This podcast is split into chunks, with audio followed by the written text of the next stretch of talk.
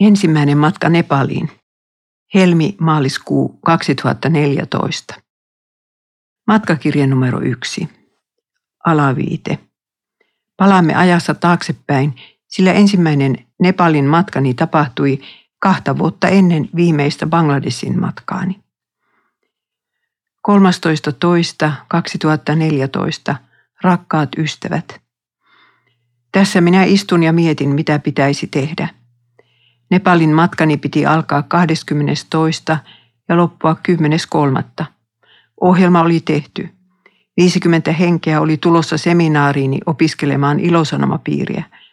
Joitakin visittejä oli suunniteltu seurakuntiin ja raamattukouluun. Mutta isäni on nyt huonossa kunnossa. Hän sai taas aivoinfarktin viime sunnuntaina ja on nyt saattohoidossa, joka voi kestää päiviä tai viikkoja. Isä sai olla kanssamme viisi kuukautta ensimmäisen infarktinsa jälkeen. Olen menossa Iisalmeen huomenna. Voisitteko rukoilla, että Jeesus johdattaisi sekä isän elämää että minun elämääni? Ennen kaikkea, että isä saisi elää viimeiset viikkonsa ja päivänsä Jumalan rauha sydämessään, eikä hänen tarvitsisi kärsiä. Ja voisiko olla mahdollista, että saisin sittenkin mennä opettamaan ilosanoman piiriä maahan, jossa kirkko kasvaa nopeammin kuin missään muualla maailmassa? Vai onko Herran tahto se, että tästä matkasta on nyt luovuttava, ehkä lopullisesti? Pyydän siis esirukoustanne, Mailis. Matkakirjan numero kaksi.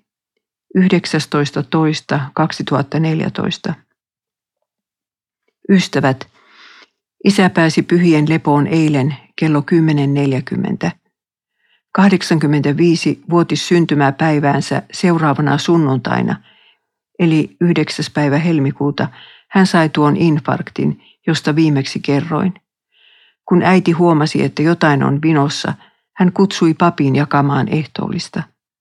Isä koitti kuulemma vielä laittaa käsiään ristiin, mutta ei onnistunut, koska vasen käsi oli halvaantunut. Seuraavana aamuna isä oli jo tajuton eikä pystynyt nielemään. Tiesimme, ettei hän halunnut putkiin ja letkuihin, eikä häntä siis viety sairaalaan. Yhdeksän päivää isä vielä eli. Joskus vaikutti siltä, että hän ymmärsi puhetta ja laulua, toisinaan taas ei. Soitimme virsiä cd ja lauloimme itsekin paljon isän vuoteen ympärillä. Äiti kun on sellainen virsi-ihminen, niin isä on siinä siivellä oppinut melkein kaikki virsikirjan virret ja paljon muitakin lauluja. Monesti päivässä soitimme tai lauloimme näin. Sun Herra ristisi mua valaiskoon, kun tieni painuu kuolon laaksohon. Sen valon tieltä varjot häviää, eläissä kuollessa sä luokseen jää. Syksyn infarktin aikaan äiti vielä toivoi hartaasti, että isä saisi elämänsä takaisin. Suurella antaumuksella hän hoiti nämä viisi kuukautta miestään, joka kanssa oli viettänyt edellisenä vuonna 65-vuotis hääpäiväänsä. Toisen infarktin jälkeen äitikin ikään kuin päästi isästä irti. Kyllä hänelläkin alkoivat voimat olla lopussa. Ja siinä me sitten seisoimme isän kuolinvuoteen ympärillä, kun hän veti viimeisen henkäyksensä. Sisareni pukivat isän arkkuun.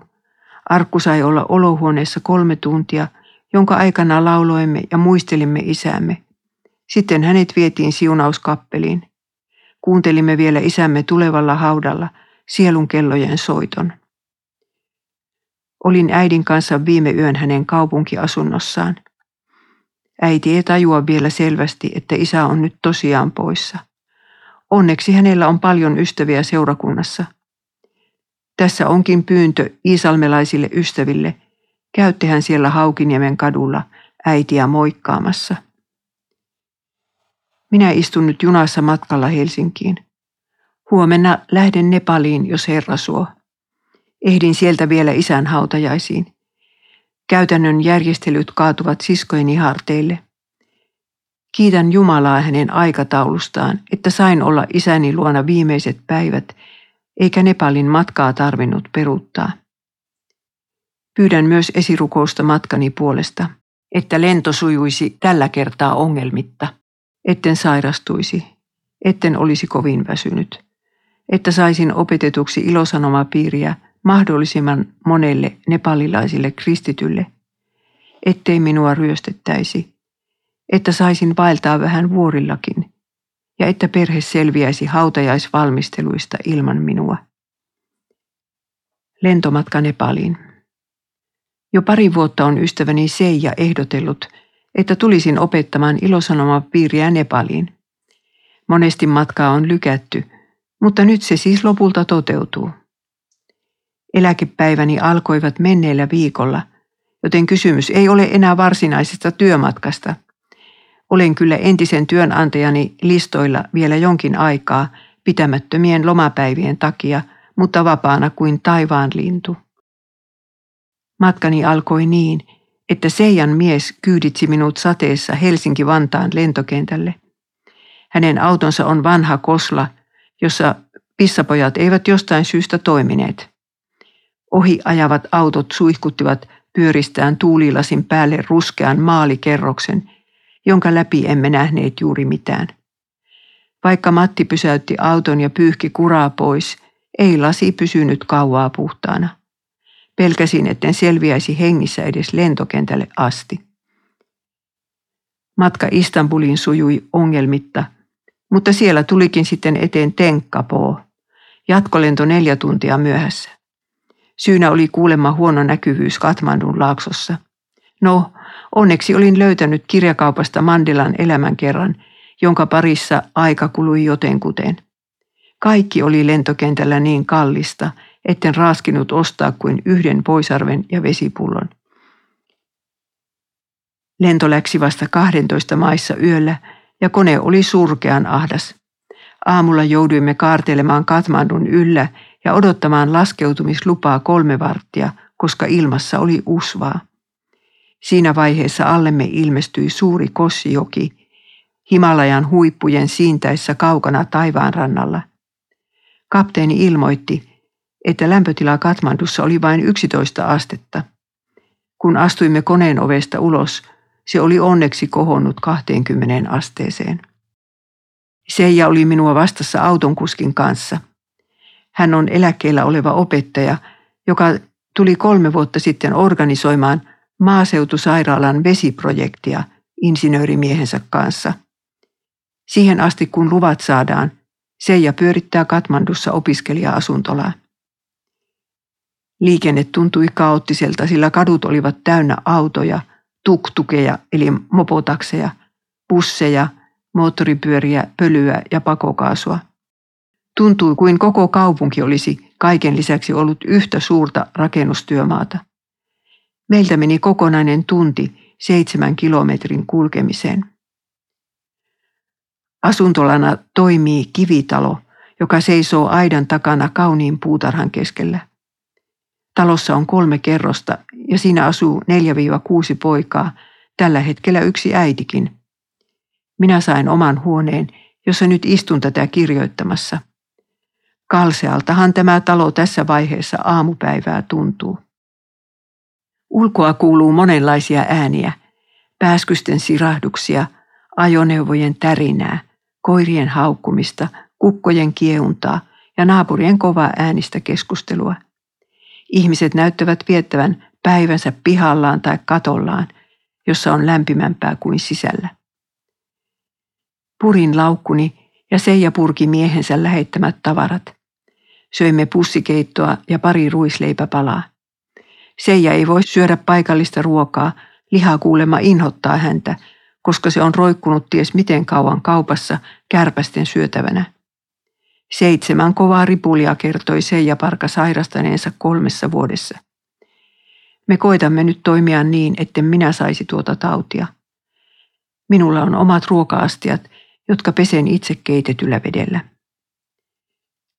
Päivällisen söimme poikien kanssa ravintolassa, jossa meille oli varattu kabinetti.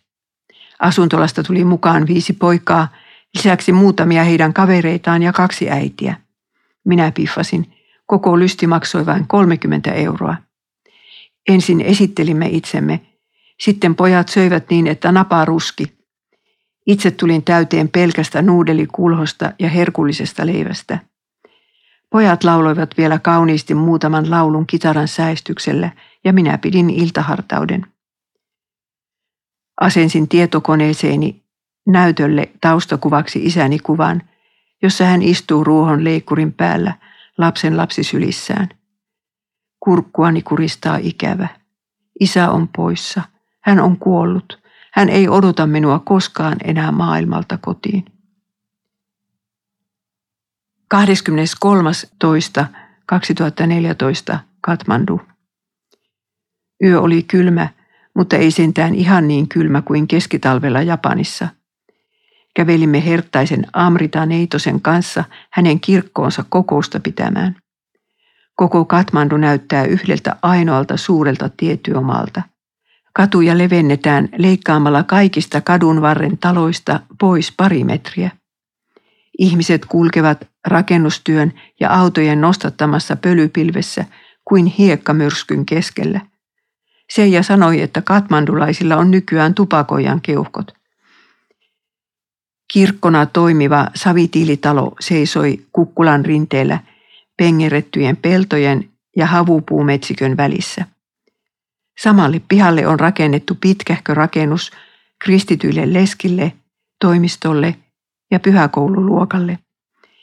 Amrita pitää tuossa rakennuksessa arkipäivinä koulua 70 naapuruston lapselle. Lapset saavat amerikkalaisten kustantamana yhden aterian koulupäivän aikana ja kerran viikossa heille annetaan raamattuopetusta. Ei ihme, että kirkko kasvaa Nepalissa, jos kristityt tekevät tuollaista rakkauden työtä.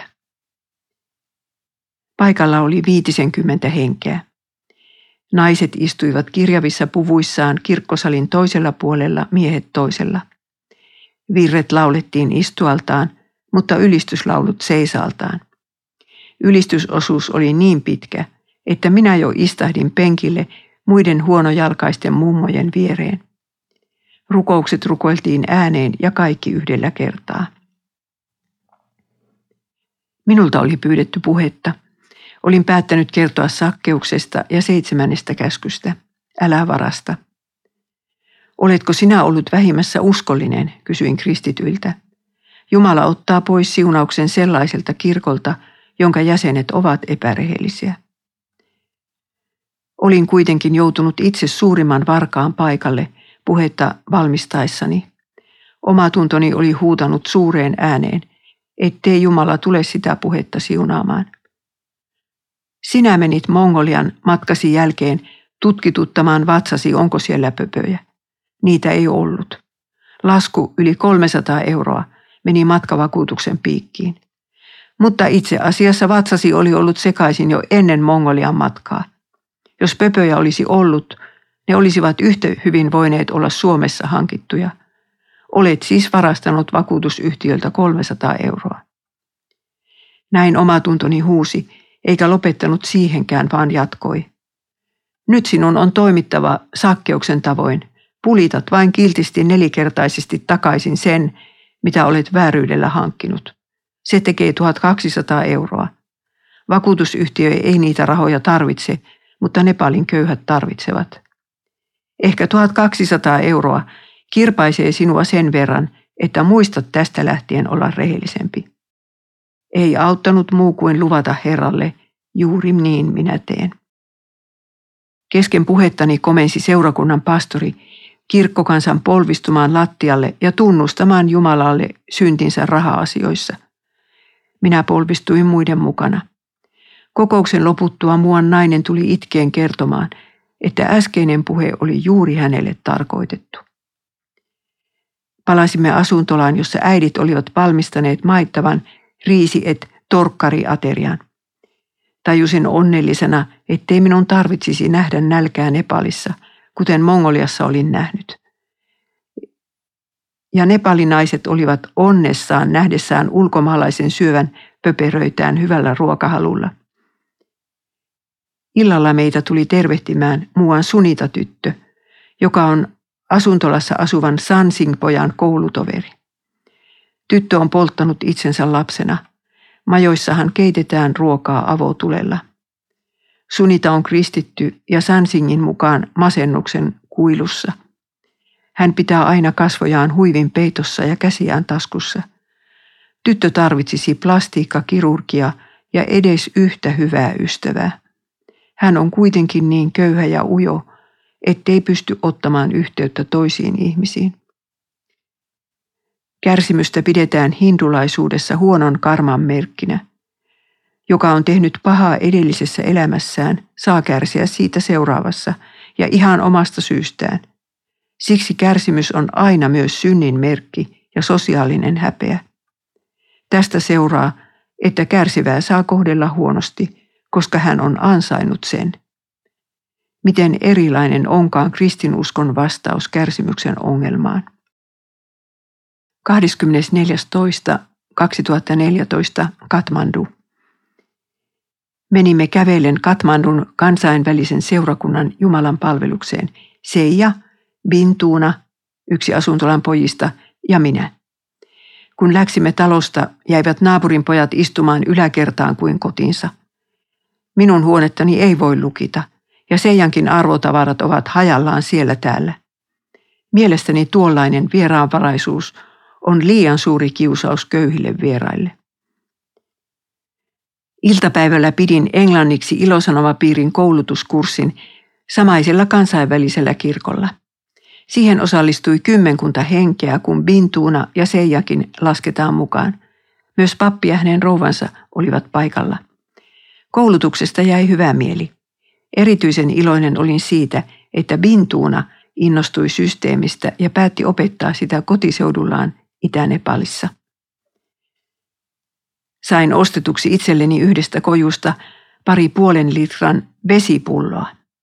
Seijan mielestä pullovesi on turhaketta. Keitetty vesi kelpaa hänelle, joten hän ei ole rohkaisut minua sitä ostamaan. Pulloni päätyivät asuntolan keittiön pöydälle, josta joku pojista oli ne löytänyt ja ehtinyt jo kaataa osan vedestä kurkkuunsa. Minä kiukustuin. Syyllinen kävi ostamassa minulle uuden vesipullon. Hän oli surkeana eikä puhunut raamiksessa mitään. Pidimme nimittäin poikien kanssa piirin tuhlaajapojasta. Enkö minä koskaan opi olemaan näyttämättä kiukkuani? Enkö koskaan?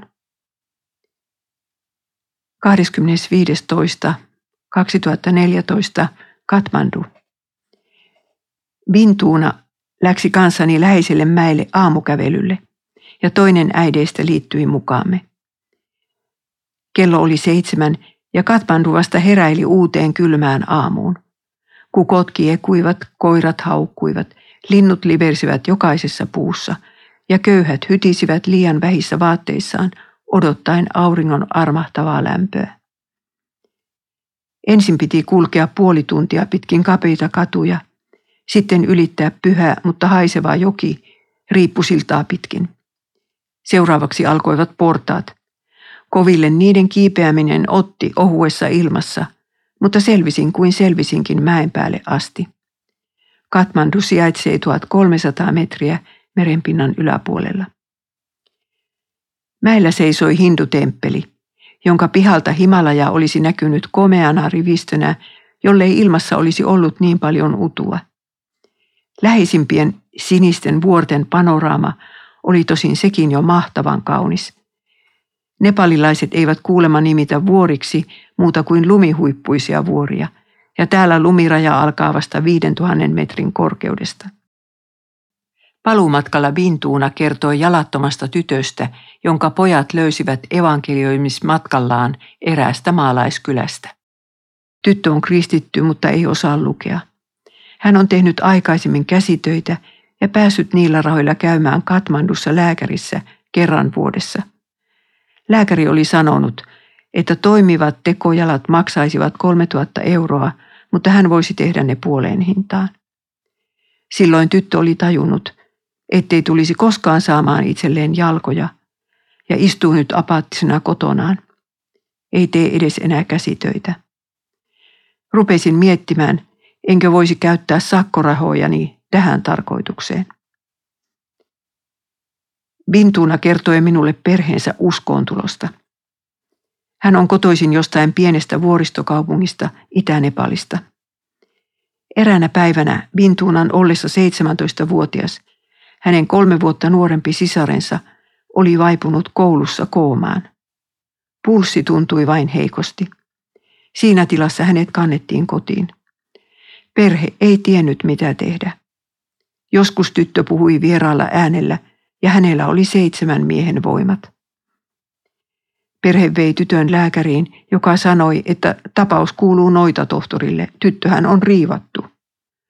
Koskiessaan tyttöön, noita tohtori sai sähköiskun ja totesi, että tapaus menee yli hänenkin kykyjensä.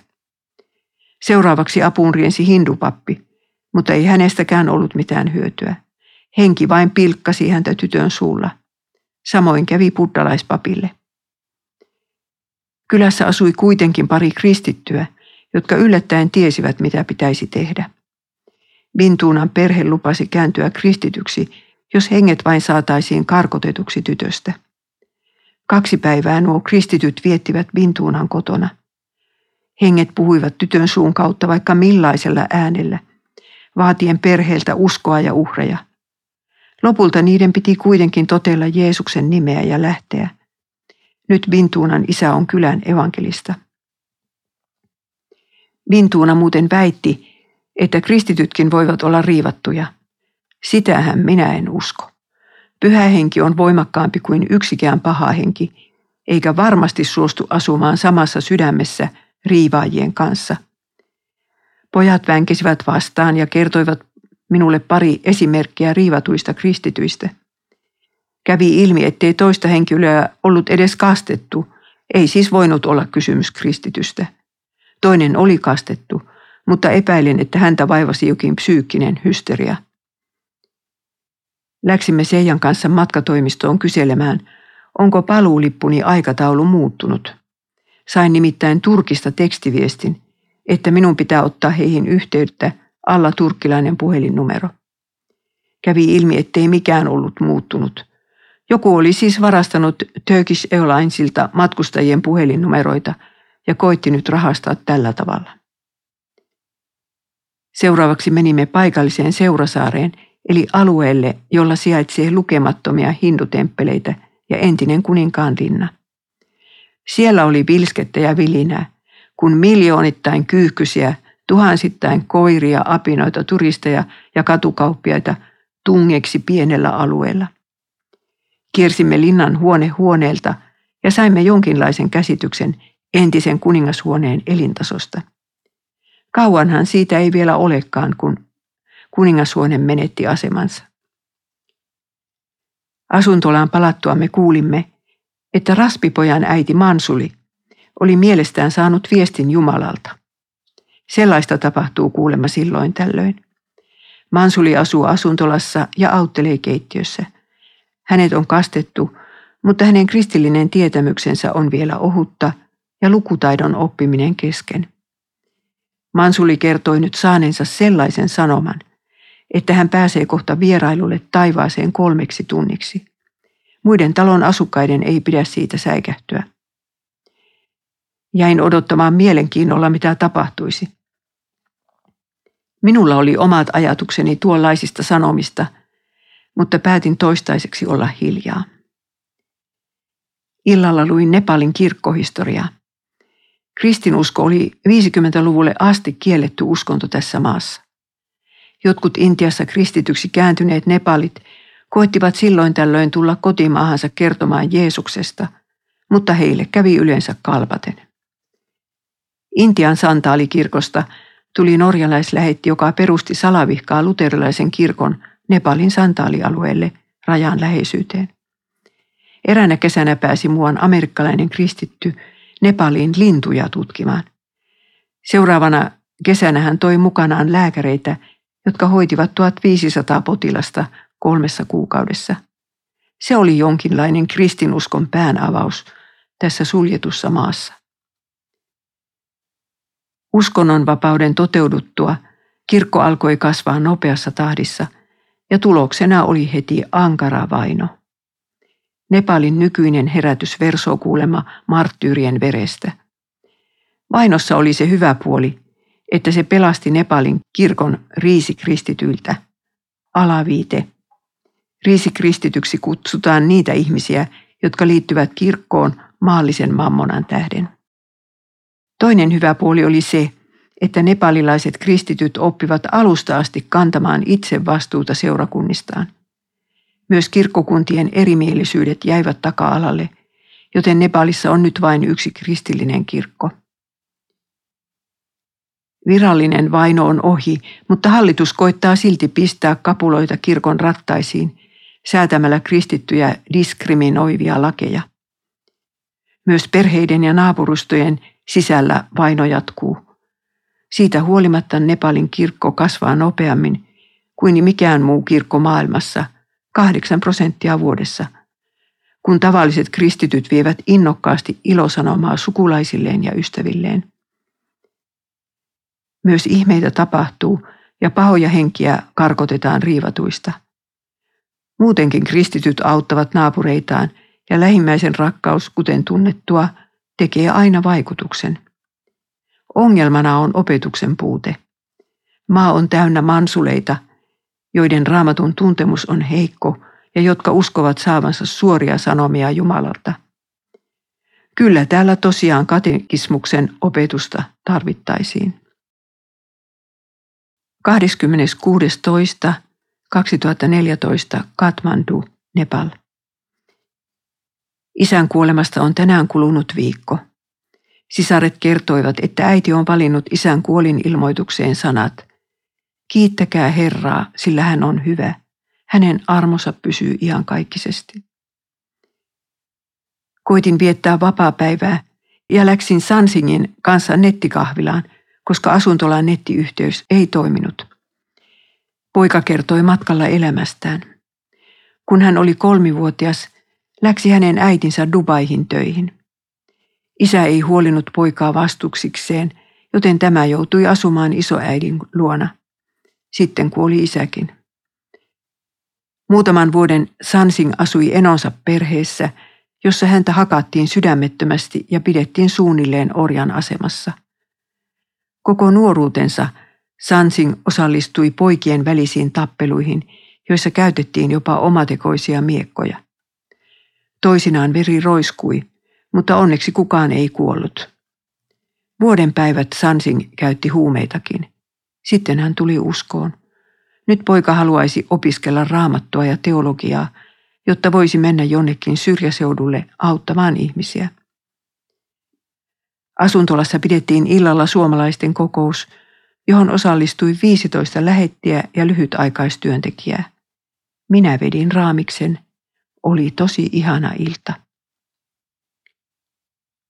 27.2.2014 Pokhara. Yöuni jäi lyhyeksi. Meitä oli näet lähdössä neljä henkeä Pokharaan. Seija, Bintuuna, Mansuli äiti ja minä. Olimme päättäneet matkustaa tavallisella minibussilla, ei siis turistibussilla, joka olisi kyllä ollut turvallisempi, mutta matkanteko olisi vienyt paljon enemmän aikaa.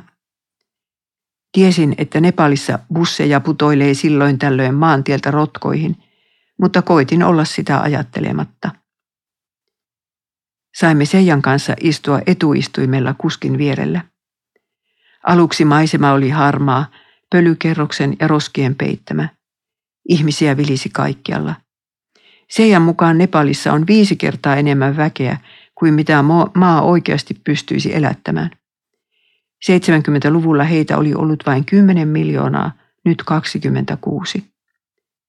Mutta kun kaupungin reunimmaisista vuorista oli selvitty, levisi eteemme maaseutu kapeine, pengerrettyinen riisipeltoineen. Toisella puolen tietä virtasi joki, milloin syvällä kanjonissa, milloin ihan tien vieressä. Tie oli asfalttia, joten tärinää ei onneksi tarvinnut kestää. Vaarallisia ohituksia tehtiin kuitenkin yhtenään, ettei tarvitsisi junnata joulupaperin kirjavien rekkojen perässä. Taukopaikalla linnut lauloivat ihanasti ja puro kohisi rauhoittavalla äänellä. Tekisi mieleni tehdä joskus linturetken tähän maahan. Pokharassa Seija ja minä asetuimme asumaan hotelli Lakeside Nirvanaan. Majoitus on hyvä ja halpa Vain 15 euroa yö yhden hengen huoneessa. Bintuuna ja Mansuli-äiti majoittuvat kristillisellä orpokodilla. Koska aikaa oli runsaasti, menimme soutelemaan järvelle vuokraveneellä. Maisema oli kuin kiinalaisessa taulussa. Pieni ihminen tyynellä harmaalla järvellä valtavien vuorien keskellä. Anna vuori vain ei suvainnut näyttää kasvojaan pilvien takaa. Kohta alkoi sataa ja ukkonenkin jyrähteli. Muuan paikallinen pariskunta tuli vieraaksemme hotelliin. He ovat Seijan ystäviä ja juuri he olivat kutsuneet minut pitämään Pokharaan kokouksia. Mies on leprasairaalassa töissä ja itsekin lepran sairastanut. Rouva toimii pariskunnan perustamassa orpokodissa. Miehen nimeä en muista, mutta rouvan nimi on Visnu. Suunnittelimme seuraavaa päivää. Minulla on mukanani 50 Suomessa monistamaani ilosanoma-vihkosta, jotka sisältävät nuorten oppaan ja vetäjän ohjeet Nepaliksi. Jo nyt on selvää, että vihkosia pitäisi olla paljon enemmän. 28.2.2014 Pokhara, Nepal. Heräsin kymmenen tuntia nukuttuani valmiina päivän seikkailuihin. Pääni tuntui kirkkaalta ja selkeältä. Koska meillä oli aamulla aikaa, läksimme Seijan kanssa kävelylle. Osuimme Lauttarantaan, josta pääsi ravintolaan läheiselle saarelle. Sepä vasta olikin ihana paikka rehevän kasvullisuuden ja veden keskellä. Joimme kahvia katsellen samalla ikkunasta harmaata järven selkää ja vihreitä vuoria. Myös Annapurna vilautti kahdeksan kilometrin korkuisia lumihuippujaan pilvien takaa, mikä juhlisti aamumme. Sitten ajelimme taksilla Orpokodille, missä minun oli määrä pitää raamiskoulutus. Kokoushuone oli kylmä kuin hollitalli. Jalat jäätyivät sementtilattialla. Muutama orpo oli tullut paikalle, loput osanottajat olivat kodin työntekijöitä, Visnu mukaan luettuna. Ihmiset ravasivat ovesta sisään ja ulos, kun minun olisi pitänyt aloittaa piiri. Tuntui, ettei mistään tule mitään. Sitten kysymykset alkoivat meille elää, ja Jeesus astui tekstistä ilmi elävänä keskellemme. Osanottajat innostuivat. Näitä kysymyksiä me käytämme tulevaisuudessakin. Teoriaa ehdin opettaa vain vähän. Teitä juotuamme menimme ostoksille leprasairaalan kauppaan, jossa istui taudin vammauttamia naisia ompelukoneittensa ääressä. Ostin valkosiniraitaisen repun, joka maksoi vain yhdeksän euroa. Illan koulutukseen oli määrä tulla seurakuntien pastoreita ja vanhemmistoveljiä, jotka eivät yleensä ole niitä helpoimpia koulutettavia. Kirkko oli iso ja sen avaralla pihalla kohtasin yhdeksänkymppisen papin lesken, joka oli kotoisin Intiasta, mutta mennyt naimisiin nepalilaismiehen kanssa. Papin rouva oli kokenut miehensä pidätykset ja seurakunnan vainot – mutta hänen ryppyisiltä kasvoiltaan loisti suorastaan ylimaallinen ilo. Koulutettavia oli 20, heidän joukossaan yksi Campus Crusadein työntekijä. Koulutus alkoi myöhässä. Tiesimme sähköjen sammuvan runsaan tunnin kuluttua, joten kiirettä siinä oli pidettävä. Vedin piirin rikkaasta nuorukaisesta, mutta valitettavasti tulkkini oli ihan surkea. Minä kärsin ja Bintuuna kärsi. Hän olisi osannut kääntää sata kertaa paremmin. Vetäminen oli siis raskasta, kunnes evankeliumi yhtäkkiä kirkastui osanottajille. Mitä olisi tapahtunut, jos rikas nuorukainen olisi pyytänyt Jeesukselta anteeksi sitä, ettei pysty luopumaan omaisuudestaan, kuului kysymys. Jos tähän kysymykseen olisi tullut lakihenkinen vastaus, olisi piiri mennyt täysin penkin alle. Mutta kuinka ollakaan, muuan pastori loihe lausumahan. Silloinhan hän olisi ymmärtänyt pääasian, eikä hänen olisi tarvinnut lähteä Jeesuksen luota pois. Siitä hetkestä lähtien kaikki iloitsivat evankeliumista. Lopputulos oli se, että moni osanottaja päätti alkaa käyttää työssään ilosanomakysymyksiä. Jakelin heille oppaita niin kauan kuin niitä riitti. Tosin annan niitä vain muutaman kuhunkin seurakuntaan. Juuri kun koulutus oli ohi, sammuivat sähköt. Olimme vielä kirkon ylätasanteella, kun pilkkopimeys hulvahti yllemme. Kännykän valossa laskeuduimme portaita alas pihalle, josta Seija ja minä palasimme taksilla hotelliimme. Ensimmäinen kolmatta 2014 Pokhara. Kun heräsin Pokharan Lakeside Nirvana hotellissa puoli neljältä, oli maailma vielä hiljainen ja pimeä. Kurkistin ulos, tähtiä ei taivaalla näkynyt. Jäisikö Anna Purnakin siis meiltä näkemättä? Olimme nimittäin päättäneet mennä katsomaan tuon kuuluisan vuoren syttymistä kultaiseen loistoonsa ensimmäisten auringonsäteiden valossa. Vintuunan piti tulla noutamaan meitä puoli viideltä taksin kanssa, tai ei taksin, vaan jonkun kristityn veljen, joka omisti auton. Istuin ulkona hotellin edessä ja ihmettelin hiljaisuutta. Ei pienintäkään ääntä tässä meluisassa maassa, ei sitten risahdustakaan. Lopulta korviini alkoi kantautua kadunlakaisian luudan suhina. Seuraavaksi lurautti jokin lintu pienen aamulaulunsa. Taksi tuli viideltä kovalla kolinalla. Jo äänestä kuului, ettei se kosla ainakaan missään loistokunnossa ollut. Takapenkillä istui leprasairaalan opettajan vaimo Visnu Mansulin ja Vintuunan välissä. Se ja Parka ei siis ollut mahtunut mukaan. Kuski oli nuori kristitty mies. Ajelimme kovalla kolinalla läpi nukkuvan kaupungin ja vähitellen mäkeä ylös. Ei ollut vielä päästy pitkällekään, kun tuli ensimmäinen stoppi. Moottori kiehui. Mistä saataisiin vettä? No, sitä oli viereisen talon räystään alla isossa ruukussa, mutta millä sitä siitä ammennettaisiin? Minun vesipullollani, joita minulla onneksi sattui olemaan mukana suorastaan kaksi kappaletta. Pysähdys vei kymmenen minuuttia kallisarvoista aikaamme. Put, put, put, put, stop. Taas kehui moottori, mutta sen lisäksi myös rengaskin oli mennyt puhki.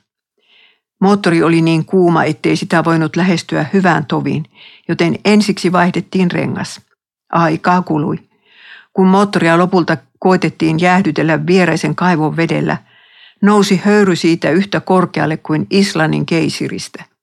Aikaa meni vartti tai enemmän. Toiset autot ajas suhauttelivat ohitsemme täynnä turisteja. Taas kyytiin. Ei päästy pitkällekään, kun tuli eteen vähän jyrkempi ylämäki ja auto pysähtyi. Se ei yksinkertaisesti jaksanut vetää meitä mäen päälle, piti nousta kävelemään. Minä otin älyttömyyksissäni nopean spurtin. Yhtäkkiä keuhkoistani loppui kaikki ilma, ja minun iski täydellinen uupumus. Tuntui, että kuolen siihen paikkaan. Hyvä, kun jaksoin enää kiivetä auton kyytiin. No, Loppumatkan auto ponnisteli pysähtymättä ihmeen kaupalla ja rukousten voimalla siihen asti, kuin tietä riitti. Hinnaksi oli sovittu 800 rupita, mutta poika pyysi tuhatta. Annoin vain 800 ja totesin melko viileästi, ettei tällaisella autolla pitäisi lähteä viemään ketään vuorelle. Nyt kaduttaa ilkeyteni. Juostaan, hoputti Bintuuna emme näet olleet vielä lähelläkään huippua ja aurinko uhkasi nousta millä hetkellä hyvänsä. Siitä tuli kova kiipeäminen, saattaapa olla, että elämäni kuvin. Onneksi vähän aikaisemmin tekemäni spurtti oli totuttanut keuhkoni ohueen ilmaan niin, että jaksoin kiivetä täyttä vauhtia runsaat puoli tuntia. Vasta viimeisessä rinteessä minuun iski uupumus. Muistelin siinä viimeisillä voimilla ylöspäin raahautuessani isäni kuolemaa. Olin sanonut hänelle, että kun ihan vähän vielä jaksat, niin Jeesus tulee sinua hakemaan. Raskaitahan ne viimeiset metrit olivat niin isälle kuin minullekin, mutta perille päästiin. Taivaalla loisti Venus niin suurena ja kirkkaana, etten ole sitä sellaisena koskaan ennen nähnyt, nyrkin kokoisena. Idän taivaanrannan peitti pilviverho, joten varsinaista auringon nousun hetkeä ja kultaisia vuoria me emme nähneet. Näimme kuitenkin Annapurnan huiput ensin hämärässä, sitten vähän kirkkaammassa valaistuksessa ja lopulta koko hohtavan valkoisessa loistossaan. Se oli huimaavan kaunis näky. Rotkot ja jäävirrat paljastuivat vähitellen silmiemme eteen. Pari noista huipuista on yli 8000 metriä korkeita. Keskellä vuorijonoa seisoo Matterhornin mallinen vuori, jonka vaikeaa nimeä en muista, ja osoittaa huipullaan kohti taivaan kirkkautta. Valokuvasimme panoraamaa ja toinen toisiamme. Sitten läksimme laskeutumaan vuorta alas jalkaisin. Siitä tuli Nepalin matkani onnellisin parituntinen. Oli yhä aikainen aamu. Linnut visersivät, lurittivat ja sirkuttivat kaikkialla ympärillämme. Yhden puun latvassa puhalteli papukaja, klarinetin säveliä. Aurinko lämmitti suloisesti rinnettä, johon oli pengeretty kapeita terasseja ja rakennettu taloja kuin räystäille. Vastaamme tuli pari pientä tyttöä, kantokorit selässään. Isommalla tytöllä oli korissaan kaksi isoa vesikanisteria, pienemmällä vähän pienemmät astiat. Kantohihna oli asetettu otsaa vasten. Tytöt olivat menossa hakemaan vettä huipun kraanasta. Joka ikinen aamu he joutuvat tekemään tuon matkan, pitemmän kuin se matka oli, jonka itse olin juuri voimieni äärirajoilla kiivennyt. Iltapäivällä tytöt kuulemma menevät kouluun. Kaikki oli uskomattoman eksoottista. Riisipeltoterassit, kylät, talot, naisten aamutoimet, lapset, eläimet. Toivoin itselleni keppiä heikon polveni tueksi. Bintuuna esitti toivomukseni maalaissedälle, joka taikoikin jostain esiin mitä hienoimman bambukepin. Sen varassa selvisin turvallisesti pitkästä laskeutumisesta. Tuossa kylässä asuu kuulemma alimman kastin ihmisiä. Jossain vaiheessa istuimme syömään sitä vähäistä aamiaista, jonka olin raapinut kokoon hotellista lähtiessäni. Pikkubanaaneja ja saksalaisesta leipomosta ostettua leipää. Hyvältä maistuivat. Jonkin aikaa laskeuduimme kiviportaita pitkin paljasta vuorenrinnettä alaspäin. Edessämme läikkyi sininen järvi, se sama, jolla olimme pari päivää aikaisemmin soudelleet. Maisema oli lumoavan kaunis. Vähitellen polku sukelsi metsään. Lintujen liverus kaikui stereona ympärillämme. Ja niin oli Pokharan ohjelma ohi ja matkustimme bussilla takaisin Katmanduun. Maisemat olivat paljon kauniimmat kuin menomatkalla, koska istuin joen puolella ja minulla oli koko ajan näkymä laaksoon. Kävi ilmi, että bussikuski oli kristitty. Hän pyysi meiltä esirukousta omaan turvallisuutensa ja matkustajien turvallisuuden puolesta.